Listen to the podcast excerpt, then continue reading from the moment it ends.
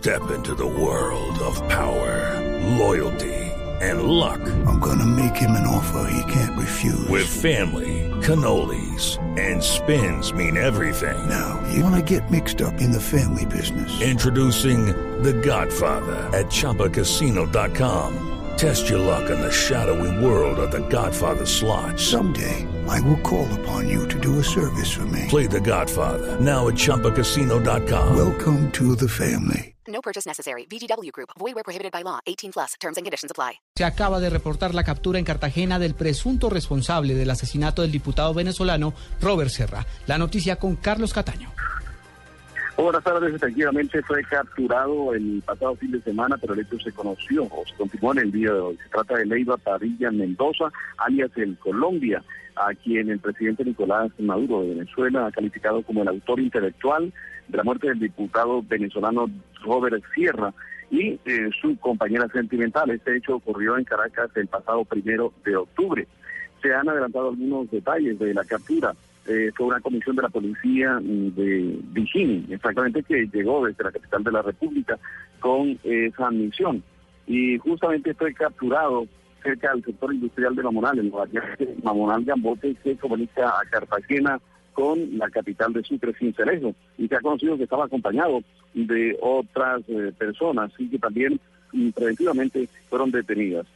Este señor Leiva Padilla tiene 44 años, es natural de Antioquia, estaba radicado temporalmente en Venezuela y venía con frecuencia aquí a Colombia. Inmediatamente eh, fue solicitado por el gobierno venezolano, pero en este momento fue trasladado hacia la ciudad de Bogotá. Esas son las informaciones que se conocen por el momento aquí en Cartagena. Carlos Catalina, Blue Radio. Carlos, gracias. Capturado entonces en Colombia el asesino del el supuesto asesino del diputado venezolano Robert Serra. En otro campo de la información, como generoso calificó la diplomacia colombiana el anuncio de más de 70 millones de euros que Alemania destinará para apoyar el posconflicto en Colombia. Acompañando al presidente Santos en su gira por Europa, la enviada especial de Blue Radio, Lexi Garay. Hola Juan Camilo, ya son más de las 8.30 de la noche aquí en Lisboa, donde acaba de llegar la comitiva presidencial. Minutos antes eh, de dejar Berlín, la canciller María Ángela Holguín aseguró que el respaldo financiero de Alemania a una economía en desarrollo como la nuestra no es frecuente, pero que en este caso la decisión de mantenerlo responde a la intención de contribuir al fin del conflicto. Ella lo que dice es, digan lo que necesitan, en dónde los podemos enfocar. Eh, normalmente un país como Colombia, un país de renta media, pues no tendría acceso a esos recursos de eh, pero Alemania los ha querido mantener precisamente por esta etapa de posconflicto. La cooperación de Alemania en los últimos dos años para Colombia asciende a los 118 millones de euros. El anuncio hecho hoy por la canciller Angela Merkel aumenta en 75 millones más esa bolsa de apoyo económico. Desde Lisboa, Alexi Garay Álvarez, Blue Radio. 3 de la tarde, 36 minutos, el presidente de los Estados Unidos, Barack Obama, se declaró dispuesto a cooperar con sus adversarios republicanos que ayer tomaron el control del Congreso en las elecciones de medio mandato. Desde Washington, Daniel Pacheco. Juan Camilo, el presidente de Estados Unidos sigue hablando en una rueda de prensa en la capital, donde ha tomado preguntas de los periodistas.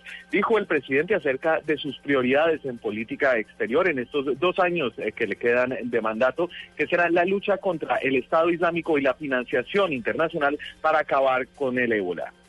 Primero, estoy presentando una, un pedido al Congreso para financiamiento, para asegurarnos que los médicos, científicos y nuestras tropas tengan los recursos para combatir la propagación de ébola en África y también para prepararnos nosotros aquí. El presidente Obama, hablando en un tono más retador, dijo que el Congreso republicano tenía ahora la responsabilidad de aprobar legislación puntual y puso la reforma migratoria como un ejemplo. Dijo que si al final de este año no había un intento genuino de aprobar una reforma migratoria en el Congreso republicano, él eh, seguiría adelante y aprobaría una reforma por vía de decreto.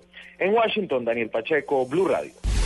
3 de la tarde, 37 minutos. Lo más importante en el mundo a esta hora, la Organización Mundial de la Salud redujo hoy a 4.818 el número de muertos por ébola hasta el 2 de noviembre, de un total de 13.042 casos registrados en Guinea, Liberia, España, Estados Unidos, Mali, Nigeria, Senegal y Sierra Leona.